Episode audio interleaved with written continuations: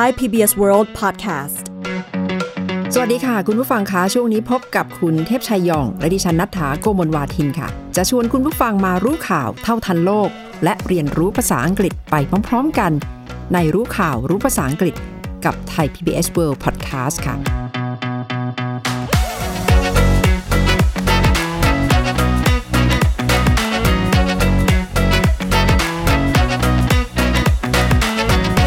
สวัสดีค่ะ คุณเทพชัยคะนะครับ สวัสดีครับ คุณนักตาครับ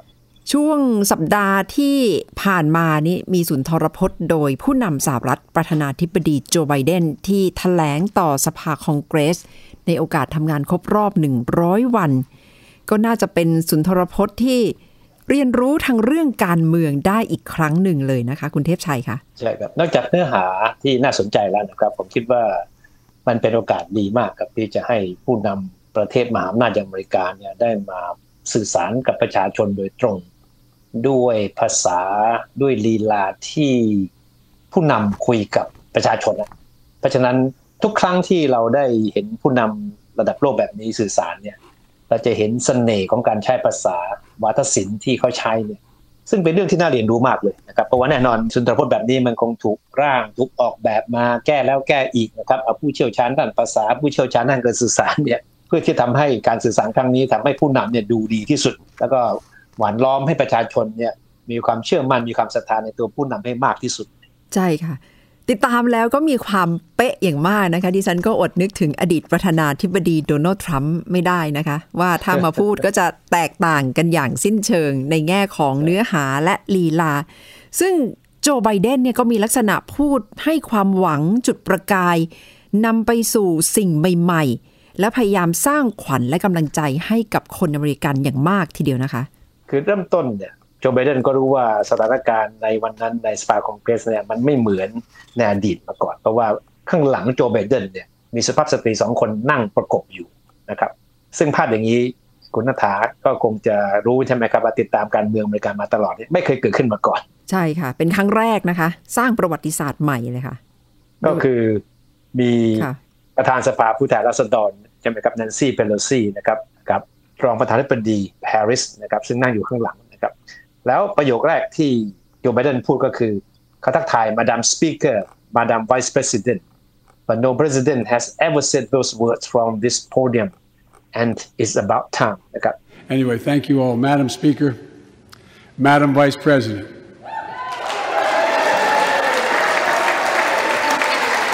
No president has ever said those words from this podium. No president has ever said those words. And it's about time. ก็คือทักทายเลยนะครับว่า Madam Speaker ก็หมายถึงแนนซี่เปโลซี Madam Vice President ก็หมายถึงรองประธานาธิบดีแฮร์ริสนะครับ แล้วก็บอกว่าไม่เคยมีประธานาธิบดีคนไหน มีโอกาสได้พูดคำพูดเหล่านี้ จากที่ผมยืนอยู่ตรงนี้เนี่ย and is about time นะครับคำว่าบริที่ว่า and is about time นี่แปลว่า มันก็ถึงเวลาแล้วนะครับเราจะได้ยินคำนี้บ่อยเวลาเราต้องการจะพูดอะไรบางอย่างเกี่ยวกับเหตุการณ์ หรือสิ่งที่ควรจะเกิดขึ้น แต่ว่ามันเลยเวลามาแล้วเนี่ยมันไม่ได้เกิดขึ้น แล้วก็บอกว่า it's about time you did your homework ก็มาคุณโอ้การบ้านที่ควรจะทำเมื่อวันเมื่อสองวันที่แล้วเนี่ยจะไม่ได้ทำเลยน่าจะทำให้เสร็จวันนี้ซะนะครับมาใช้คำนี้เพื่อที่จะพูดถึงเหตุการณ์ที่มันเกิดขึ้นช้ากว่าที่มันควรจะเป็นเพราะฉะนั้นความหมายของโจไบเดนในการกล่าวสุนทรพจน์ และก็วลีนี้ในวันนั้นก็คือหมายความว่า นี่คือสิ่งที่ควรขึ้นควรจะเกิดขึ้นมานานแล้วคือบทบาทของผู้หญิงเนี่ยในการเมืองอเมริกาเนี่ยมันควรจะเป็นอย่างนี้มาก่อนหน้านี้ตั้งนานแล้ว และประโยคนี้ของโจไบเดนก็เรียกเสียงปรบมือในสภาคองเกรสได้อย่างกึกก้องทีเดียวนะคะ ก็เป็นการต้อนรับทั้งรองประธานาธิบดีแฮร์ริส และประธานสภาแนนซี่เปโลซีซึ่งก็เท่ากับเป็นการให้เกียรติสุภาพสตรีทั้งสองท่านอย่างมากนะคะ กับการแนะนำเปิดฉากสุนทรพจน์ โดยประธานาธิบดีโจไบเดน กับการสร้างประวัติศาสตร์หน้าใหม่ และประโยคถัดมาดิฉันว่าก็เป็นอีกหนึ่งคำที่แสดงถึงประวัติศาสตร์ อีกหนึ่งหน้าที่ไม่เคยเกิดขึ้นมาก่อนนะคะ เพราะว่าก็ได้ทักทาย the first lady สุภาพสตรีหมายเลขหนึ่ง the second gentleman ตรงนี้แหละค่ะคุณเทพชัย the second gentleman ก็คือสุภาพบุรุษหมายเลขสองก็คือสามีของคามาลาแฮร์ริส รองประธานาธิบดีสหรัฐที่เป็นผู้หญิง พอแนะนำสามีของเธอก็คือ the second gentleman นี่ประวัติศาสตร์หน้าใหม่ของใช่สหรัฐเช่นเดียวกันนะคะ First Lady, I'm her husband. Second gentleman, ที่อาจจะเป็นสิ่งที่เรียกว่าตำแหน่งที่เราไม่เคยได้ยินมาก่อนมั้งนะครับเพราะไม่เคยมีนี่คนที่เป็นรองประธานาธิบดีที่เป็นสุภาพสตรีใช่ไหมครับนี่เป็นครั้งแรกเหมือนกัน มันก็เลยใช่ค่ะมีคำว่า second gentleman ให้ให้เราได้ยินเป็นครั้งแรกเหมือนกัน ก็สร้างความฮือฮาไม่น้อยนะคะ แล้วหลังจากนั้นโจไบเดนก็ทักทายคนสหรัฐค่ะ แล้วก็พยายามฉายภาพรวมให้เห็นว่าเป็นช่วงเวลาที่สหรัฐเนี่ยกำลังเผชิญความท้าทาย แล้วก็ถึงเวลาและที่จะต้องมาเฉลิมฉลองสันติภาพที่กำลังเกิดขึ้นใน สหรัฐนะคะ ซึ่งก็หมายถึงแผนการต่างๆ ที่เตรียมที่จะเดินหน้าจะนำไปสู่แผนการใหม่ และนำไปสู่โอกาสความเป็นไปได้ใหม่ ๆ ด้วยค่ะ เขาก็บอกว่า it's time to celebrate peace to announce new plans and possibilities throughout our history, presidents have come to this chamber to speak to Congress, to the nation, and to the world, to declare war, to celebrate peace, to announce new plans and possibilities. แต่ว่าสิ่งที่ค่ะที่โจไบเดนพยายามจะทำให้เห็นว่าเวทีของเขาในคืนวันนั้นเนี่ยมันมีความแตกต่างจากอดีตนะครับ เพราะว่าในอดีตเนี่ยประธานาธิบดีอาจจะมาพูดถึงเรื่องของการประกาศทำสงครามใช่ไหมครับ หรือว่ามีการเฉลิมฉลองสันติภาพเหมือนที่คุณนัฐาบอกไปนะครับ หรือมาประกาศโครงการใหม่ ๆ หรือว่าความเป็นไปได้ใหม่ๆเนี่ยแต่ว่าโจไบเดนบอกว่า tonight I come to talk about crisis and opportunity about rebuilding our nation and revitalizing our democracy and winning the future of for America. Tonight, I come to talk about crisis and opportunity, about rebuilding the nation, revitalizing our democracy, and winning the future for America. นี่แหละครับเป็นประโยคที่โจไบเดนแล้วก็ทีมงานของตั้งใจที่จะให้โจไบเดนเนี่ยเริ่มต้นด้วย คำพูดที่มันให้แรงบันดาลใจ แล้วก็ทำให้เห็นภาพเลยว่า สิ่งที่คนอเมริกันจะได้ยินจากนี้ไปเนี่ย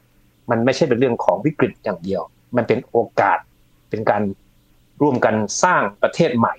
แล้วก็เป็นการสร้างอนาคตใหม่ให้กับอเมริกานะครับ ทั้งหมดเนี่ยคำพูดแต่ละคำเนี่ยมันถูกออกแบบมาเพื่อให้มีความหมายในแต่ละส่วนแต่ละส่วนอย่างชัดเจนแล้วก็น่าจะเป็นสุนทรพจน์ที่ได้ผลนะคะ เพราะว่าพอได้ยินประโยคเหล่านี้ชัดๆ ก็คงจะสร้าง กำลังใจให้กับคนอเมริกัน เพราะรู้ว่าผู้นำกำลังมาสื่อสารแล้วก็ปลุกขวัญและกำลังใจ ซึ่งหมายความว่าคำพูดที่เป็นเนื้อหาในสุนทรพจน์เนี่ยมีความสำคัญอย่างมากนะคะ แต่ละคำที่เลือกมาก็จะต้องคัดสรรแล้วว่า จะสื่อความหมายได้อย่างชัดเจน ตรงประเด็นแล้วจะต้องไม่มีคำฟุ่มเฟือยนะคะ ดิฉันอ่านแล้วก็รู้สึกว่าทำกันบ้านมาเยอะจริง ๆ ค่ะ อย่างที่คุณเทพชัยเกริ่นไปในตอนแรก เพราะว่าครอบคลุม เนื้อหาปัญหาต่างๆ ที่กำลังเกิดขึ้นในสหรัฐอย่างครบถ้วนทีเดียวนะคะ ในการเมืองอเมริกานะครับ ผู้นำประเทศคนใหม่เนี่ยจะใช้วิธีการวัดว่าทำงานได้ผลหรือไม่ได้ผลในเบื้องต้นเนี่ยด้วย 100 วันแรกของการทำงานนะครับซึ่งในวันที่โจไบเดนเนี่ยไปพูดในสภาคองเกรสเนี่ยมันเป็นวันที่ 99พอดีนะครับโจไบเดนก็เลยบอกว่า I stand here tonight just one day shy of the 100th day of my administration I stand here tonight, one day shy of the 100th day of my administration. ชายที่แปลว่า I กับ S H Y เนี่ยในความหมายที่นี่แปลว่าขาดไปนะครับ just one day shy of the 100th day ก็คือว่าที่เป็นก็เป็นวันที่ 99นั่นแหละความหมายเป็นอย่างนั้นใช่ไหมครับคือขาดไปหนึ่งวันก็ครบ 100 วันแล้วนะครับคำว่า shy ในความหมายแบบนี้เนี่ยจะเห็นบ่อยเวลาเราพูดอะไรก็ตามแล้วมันบอกว่ามันขาดไปเท่านั้นเท่านี้เนี่ยเราก็บอกเลยว่า shy of อะไรก็ตามด้วยตัวเลขนั้นไป เพื่อจะเป็นการสื่อว่านี่คือสิ่ง หรือว่าจำนวนที่ขาดหายไป แล้วหลังจากนั้นเขาก็ตามมาด้วยปัญหาที่รุมเร้าประเทศอย่างหนักหนาสาหัสนะคะ บอกว่า the worst pandemic in a century the worst economic crisis since the Great Depression the worst attack on our democracy since the Civil War พูดถึง 3-4 ปัญหาใหญ่ ๆ ภายในประโยคสั้น ๆ นะคะ ก็คือ เป็นโรคระบาดที่เลวร้ายที่สุดในรอบศตวรรษ ปัญหาวิกฤตเศรษฐกิจที่เลวร้ายที่สุด ตั้งแต่ยุคเศรษฐกิจถดถอยครั้งใหญ่ และการโจมตี ประชาธิปไตยที่เลวร้ายที่สุดตั้งแต่เกิดสงครามกลางเมืองในสหรัฐ เรื่องเหล่านี้ก็คงเป็นเรื่องที่จับใจคนอเมริกันอย่างมากค่ะ ทั้งหมดที่คุณทัาพูดมาเนี่ยโจไบเดนเรียกว่ามันเป็นสิ่งที่เขารับช่วงที่เป็นมรดกก็คือวิกฤต ที่เผชิญหน้ากับประเทศอเมริกาอยู่นะครับโจไบเดนบอกว่าเขา inherited a nation in crisis inherited ใช่ไหมมันมาจากก็ inherit ที่แปลว่า รับมรดกมาหรือรับช่วงอะไรก็ได้ต่อมานะครับแต่ความหมายของเขาก็คือว่าวันที่เขาก้าวขึ้นมาเป็นประธานาธิบดีเนี่ยเขารับช่วงประเทศที่อยู่ในภาวะวิกฤตก็คือ inherited a nation in crisis 100 days since I took the oath of office and lifted my hand off our family Bible and inherited a nation we all did that was in crisis. เราจะได้วลีได้ยินวลีที่ว่า nation in crisis นี่บ่อยมาก เวลาเราพูดถึงอะไรก็ตามเนี่ยที่มันหมายถึงช่วงเวลาที่สถาบันนั้นประเทศนั้นอยู่ในภาวะวิกฤต A company in crisis ก็คือบริษัทที่กำลังเผชิญวิกฤตอยู่ an organization in crisis องค์กรที่กำลังเผชิญวิกฤตอยู่ ในกรณีของโจไบเดนก็คือ a nation in crisis นะครับใช่ค่ะ ก็เป็นการรวบรวมปัญหาที่กำลังเกิดขึ้น แล้วหลังจากที่เขาพูดถึงปัญหาแล้ว เขาก็พูดถึงโอกาสและก้าวต่อไปของสหรัฐนะคะ Now, after just 100 days, I can report to the nation America is on the move again.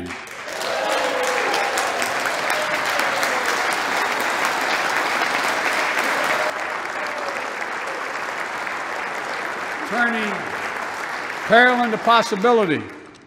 crisis to opportunity, setbacks into strength, เขาบอกว่า now after just 100 days I can report to the nation America is on the move again turning peril into possibility crisis into opportunity setback into strength จะสังเกตถึงการใช้คำตรงกันข้ามนะคะ ที่ ทำให้เห็นถึงสถานการณ์ที่กำลังพลิกเลยค่ะ คือโจไบเดนบอกว่าหลังจากทำงานมา 100 วันก็ขอรายงานให้ทั้งประเทศได้รับทราบว่าขณะนี้อเมริกากลับมาเดินหน้าก้าวหน้าอีกครั้งก็คือ America is on the move again turning peril into possibility peril นี่ก็คือ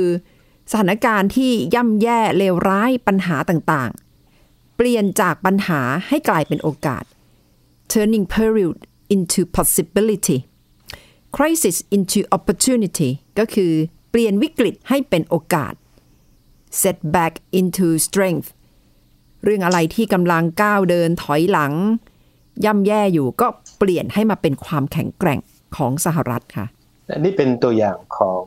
วัฒนศิลป์นะครับในการนำเสนอเรื่องราวที่ให้แรงบันดาลใจหรือเราผู้คนนะครับ สังเกตดูดีในในสามประโยคนี่ย turning peril into possibility crisis into opportunity setback into strength แต่ละคำในสามประโยคเนี่ยมันจะมีความขัดแย้งกันอย่างชัดเจนนะครับในประโยคแรกก็คือ peril ก็คือพยันตราย กับคำว่า possibility นะครับอยู่ในประโยคเดียวกัน ก็คือเราทำให้สิ่งที่เป็นพยันตรายเนี่ยกลายเป็นโอกาสความเป็นไปได้นะครับอันนี้คือสิ่งที่ชัดเจนมากเลยว่า เป็น ความพยายามในการวาดภาพให้คนอเมริกันเห็นว่าภายใต้การนำของโจไบเดนเนี่ย อเมริกาก็กำลังจะแปลงสิ่งที่มันเป็นพยันตรายเนี่ยเป็นความเป็นไปได้นะครับประโยคที่สอง crisis ก็คือวิกฤต into opportunity คำแรก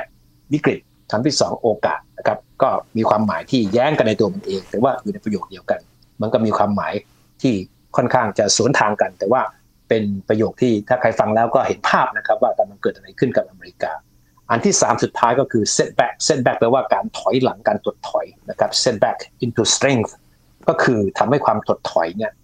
กลายเป็นพลังนะครับ อันนี้เป็นลีลาปกติของนักการเมืองในประเทศตะวันตกนะเวลาเขามีสุนทรพจน์ที่มันจะปลุกเร้าคนเนี่ยก็จะพูดถึงสถานการณ์ปัจจุบันด้วยคำที่มันทำให้เห็นภาพที่มันค่อนข้างน่ากลัวหน่อย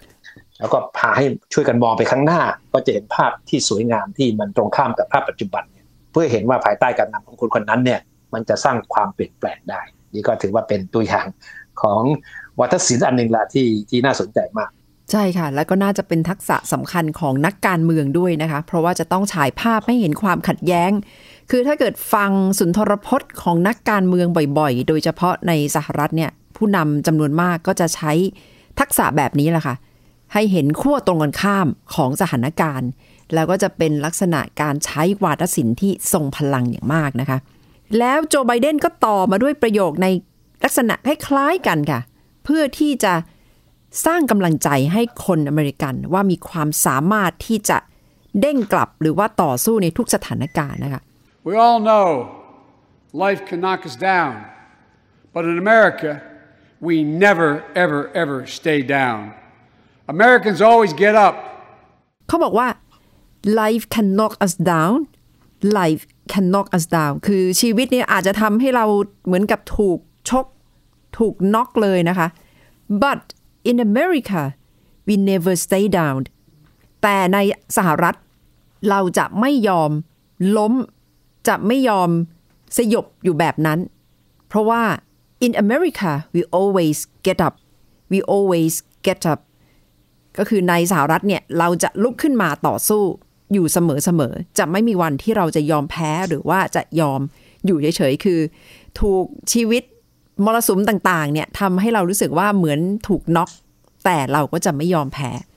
ก็เป็นอีกหนึ่งประโยคที่โจไบเดนพยายามจะบอกกับคนอเมริกันนะคะ คุณเทพชัย และต่อจากนั้นเนี่ยก็พูดต่อด้วยว่า and today that's what we are doing นั่นคือสิ่งที่เราทำตอนนี้ละคือลุกขึ้นมาแล้ว America is rising anew นะครับ rising anew anew ที่แปลว่าอีกครั้งหนึ่ง rising ก็คือลุกขึ้นมา choosing hope over fear เลือกที่จะเอาความหวังอยู่เหนือความกลัว truth over lies ก็คือเอาความจริงบดบังคำโกหก light over darkness แสงมาขับไล่ความมืดมิดนะครับ Today, that's what we're doing. America's rising anew, choosing hope over fear, truth over lies, and light over darkness. จริงๆ ถ้าฟังให้ดีนะครับทั้งหมดเนี่ยที่โจไบเดนพูดมาเนี่ยเขาไม่ได้หมายถึงว่าตัวเขาเองคนทำนะว่าทำให้เกิดสิ่งดีๆเหล่านี้ขึ้นมาเนี่ยสิ่งที่โจไบเดนกำลังพูดก็เหมือนกับว่ากำลังบอกคนอเมริกันว่าพวกคุณนั่นแหละที่ช่วยกันทำให้สิ่งดีๆมันเกิดขึ้นมาได้ ก็ถือว่าเป็นวิธีการในการที่จะปลุกเร้าคนให้มีความรู้สึกว่าทุกคนมีส่วนในการที่จะทำให้อเมริกาเนี่ยมีความเปลี่ยนแปลงจากที่มืดมิด จากที่ทุกคนเต็มไปด้วยความกลัว จากที่ทุกคนหมดความหวังเนี่ยมีความหวังมากขึ้นนะครับ เห็นแสงสว่าง แล้วก็สามารถที่จะเดินไปข้างหน้าด้วยกันได้นะครับนี่ก็ถือว่าเป็นเจตนาของโจไบเดนละที่จะอีกครั้งหนึ่งในการปลุกเร้าให้คนอเมริกันเนี่ยมีความรู้สึกว่ามีความจำเป็นจะต้องเป็นหนึ่งเดียวกันในการที่จะเดินไปข้างหน้าด้วยกัน ดูเหมือนจะเป็นทักษะสำคัญที่พรรคเดโมแครตก็มักจะใช้การสื่อสารในรูปแบบนี้นะคะ ฟังมาถึงตรงนี้ดิฉันก็อดนึกถึงมิเชลโอบามาไม่ได้อะคุณเทพชัย เพราะว่ามิเชลก็มักจะใช้คำศัพท์เกี่ยวกับความหวัง แล้วก็มาย้อนแย้งกับความกลัว เพื่อที่จะปลุกเร้าคนอเมริกันนะคะ ให้ลุกขึ้นมาต่อสู้ในเรื่องใดเรื่องหนึ่งไปพร้อม ๆ กันก็คือต้องมีความกล้าหาญครับแล้วก็คงความหวังไว้ให้ได้ค่ะนี่ก็เป็นไปตามตำราของวัตศิลป์นะครับเวลาเราพูดถึงอะไรก็ตามที่ต้องการที่จะปลุกเร้าคนให้เห็นภาพเนี่ยมันยังมีประโยคที่เมื่อสักครู่เราพูดถึงการใช้คำที่มันมีความย้อนแย้งกันในประโยคเดียวกันนะครับ แต่ว่าทำให้เห็นภาพเนี่ย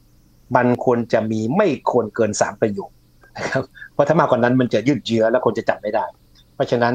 อย่างเมื่อสักครู่ที่พูดไปนะครับ choosing hope over fear หนึ่งประโยคใช่ไหมครับก็คือเลือกความหวังให้อยู่เหนือความกลัว truth over lies ก็คือความจริงไปบดบังสิ่งที่เป็นคำโกหก light over darkness แล้วก็คือเอาความสว่างมาขับไล่ความมืดเป็นสามประโยคใช่ไหมครับ ถ้าเป็นสี่ประโยคเนี่ยมันก็จะยืดเยื้อเกินไป เพราะฉะนั้นคำแนะนำนะครับของผู้ที่เชี่ยวชาญทางด้าน ทางด้านการเขียนสุนทรพจน์แบบนี้บอกว่าเอาเนี่ยสามประโยคสั้นๆนี่แหละ คนจะจำได้เลยว่าสิ่งที่คุณพูดไปเนี่ยในสามประโยคนี้คืออะไรบ้างใช่ค่ะ สั้นๆ ได้ใจความนะคะ แล้ว full stop ถือว่าเป็นเครื่องมือที่ทรงพลังอย่างมากนะคะ ไม่ต้องเยินเยอะ ไม่ต้องมีคอมมาไม่ต้องมีเซมิโคลอนอะไรทั้งนั้น ก็คือพูดเสร็จก็ full stop แล้วก็ขึ้นประโยคใหม่ ไปเรื่อยๆนะคะ อย่างน้อย 3 ประโยคทำให้เห็นการใช้ภาษาอย่างทรงพลัง แล้วหลังจากนั้นโจไบเดนก็พูดถึงนโยบายต่างๆ แล้วก็ชวนให้คนอเมริกันเนี่ยฝันไปด้วยกัน วาดอนาคตไปด้วยกันนะคะ เขาก็พูดประมาณว่า หลังจาก 100 วันของการทำงานหนักพยายามที่จะสร้างสิ่งใหม่ ๆ After 100 days of rescue and renewal, America is ready for a takeoff, in my view. We're working again, dreaming again, discovering again, and leading the world again. After 100 days of rescue and renewal, America is ready for takeoff. ก็คือหลังจากผ่านไป 100 วันแล้วตอนนี้อเมริกาพร้อมและที่จะเริ่มต้นอีกครั้งหนึ่ง We are working again, dreaming again, discovering again ก็คือเรากำลังเริ่มต้นทำงานอีกครั้งหนึ่ง ฝันอีกครั้งหนึ่ง แล้วก็ค้นพบสิ่งใหม่ ๆ ก็อาจจะหมายถึงการค้นหาแล้วก็พบเจอความสามารถของประเทศอีกครั้งหนึ่งนะคะ อันนี้กำลังชวนประชาชนมองไปข้างหน้าด้วยกันแล้วนะคะ คุณเทพชัย ครับ ทั้งหมดที่พูดมาก็คือ dreaming again กล้ามีความฝันอีกครั้งหนึ่ง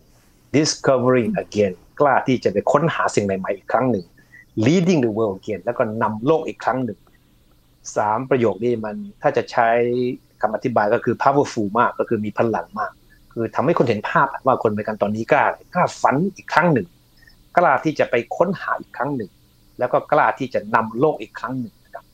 นี่คือสิ่งที่โจไบเดนกำลังพยายามจะบอกคนอเมริกันครับแล้วก็ตบท้ายในในพารากราฟนี้ด้วยกันบอกว่า we have shown each other and the world there is no quit in America We have shown each other and the world that there's no quit in America. None. ซึ่งทั้งหมดเนี่ยที่พูดมาเนี่ยมันทำให้เราเห็นว่า เราแสดงให้ทั้งโลกและคนอเมริกันเห็นว่า there is no quit in America quit ที่แปลว่าลาออกใช่ไหมครับหรือแปลว่าถอยหรือแปลว่าแพ้เนี่ยความหมายคือว่า there is no quit in America คือในอเมริกาเนี่ยไม่มีการยอมแพ้ไม่มีการถอยครับเป็น ช่วงเปิดของสุนทรพจน์ที่เราเล่าๆมานี่แค่ช่วงแรก ๆ เท่านั้นนะคะ คุณเทพชัยคะแต่ก็ให้เห็นเหมือนกับว่าเราพาส่องกันเป็นประโยคประโยคเลยนะคะ เพื่อที่จะทำให้เห็นว่าวาทศิลป์ครั้งนี้เลือกใช้คำและรูปแบบประโยคอย่างระมัดระวังมากนะคะ เพราะว่าโจไบเดนเองก็คงจะต้องการทำให้ประชาชน รวมกันเป็นหนึ่งอีกครั้งหนึ่งท่ามกลางความแตกต่างที่เกิดขึ้น ซึ่งโจไบเดนเองก็รู้ดีว่ารับช่วงต่อในการบริหารประเทศต่อจากอดีตประธานาธิบดีโดนัลด์ทรัมป์เต็มไปด้วยปัญหาโดยเฉพาะในแง่ของความรู้สึกนะคะ หลังจากนั้นเขาก็ย้อนกลับไปว่า 100 วันที่แล้วเนี่ยเต็มไปด้วยปัญหาเลยในสังคมสหรัฐ แล้วก็ต้องเข้ามาแก้ปัญหากันอย่างเร่งด่วน100 days ago, America's house was on fire. We had to act. โจไบเดนบอกว่า 100 days ago America's house was on fire we had to act America's house ในที่นี้ก็หมายถึงสภาคองเกรสนะคะ ว่าเต็มไปด้วยการโต้เถียงเต็มไปด้วยปัญหา แล้วก็คงจะหมายถึงวันที่มีผู้ชุมนุมบุกเข้าไปที่สภาคองเกรส ในยุคของอดีตประธานาธิบดีโดนัลด์ทรัมป์ด้วยนะคะ ก็ความหมายอีกความหมายหนึ่งก็คือกำลังบอกว่าบ้าน ของคนอเมริกันเนี่ยหนึ่งร้อยวันที่แล้วเนี่ยกำลังถูกไฟไหม้คุณเห็นภาพเลยนะครับว่าบ้านกำลังไฟไหม้อยู่เนี่ย ซึ่งแน่นอนในคำกล่าวที่ตามมาเนี่ยก็คงชัดเจนนะครับว่าโจไบเดนหมายถึงอะไรบ้างนะครับ แล้วก็ชี้นิ้วส่วนหนึ่งก็ไปที่โดนัลด์ทรัมป์ถึงแม้แม้ไม่มีการเอ่ยชื่อก็ตาม แต่ทุกคนก็รู้ว่าเหตุการณ์ที่เกิดขึ้น ที่ทำให้อเมริกา in crisis นะครับ ก็คือฝีมือของคนที่เป็นผู้นำก่อนหน้าของโจไบเดนนั่นแหละ คือถ้าเป็นแฟนของพรรคเดโมแครตอยู่แล้ว ดิฉันว่าฟังมาถึงตรงนี้ก็คงจะรู้สึกโอ้โหฮึกเหิม คล้อยตามโจไบเดนนะคะ แต่ว่าคนที่เป็นแฟนคลับของพรรคริพับลิกันของอดีตประธานาธิบดีโดนัลด์ทรัมป์ก็อาจจะมีอาการยี่ยี่ไหมคะคุณเทพชัย อาจจะรู้สึกว่าไม่ค่อยเชื่อโจไบเดนเท่าไหร่นะคะ ก็เป็นเรื่องธรรมดา เพราะว่าทุกวันนี้อเมริกาก็เป็นสังคมที่มีความแตกแยกทางด้านการเมืองนี่สูงมากนะครับหนึ่งร้อยวันที่ผ่านมาก็ไม่ได้ช่วยมากนักนะครับ ยิ่งถ้าเราไปอ่านสื่อที่ค่อนข้างที่จะเอียงมาทางทรัมป์เอียงมาทางพรรครีพับลิกันเนี่ยก็จะยี้กับคำกล่าวขุนตรพจน์ของโจไบเดนอย่างมากเลยนะครับถ้าแต่เป็นเดโมแครตก็อาจจะชื่นชม แต่ถ้าเป็นอีกฝั่งหนึ่งก็จะบอกว่าโอ้ไม่มีอะไรไม่มีสาระเลย มีแต่คำโกหกทั้งนั้นใช่ค่ะ แต่ว่าแน่นอนในฐานะที่เป็นผู้นำแล้วโจไบเดนก็กล่าวตั้งแต่ครั้งแรก ๆ ตั้งแต่หาเสียงด้วยซ้ำนะคะ บอกว่าเขาจะพยายามยื่นมือไปยังทุกคนที่ สนับสนุนเขาหรือว่าไม่ได้ลงเสียงให้เขาเขาก็พร้อมที่จะทำงานเพื่อทุกคน เพราะฉะนั้นการรวมทุกกลุ่มเข้ามาในสุนทรพจน์ มีความสำคัญอย่างมากว่าเขาหมายถึงคนอเมริกันทุกคน Together we passed the American Rescue Plan, one of the most consequential rescue packages in American history. We're already seeing the results.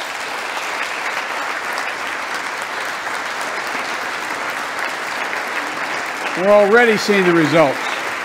แล้วโจไบเดนก็บอกว่า together we passed the American Rescue Plan one of the most consequential rescue packages in American history we are already seeing the results เขาก็บอกว่า และการทำงานร่วมกันของสสภายในสภาคองเกรสเนี่ยค่ะก็ช่วยให้ผ่านแผนการเพื่อที่จะกอบกู้ ปัญหา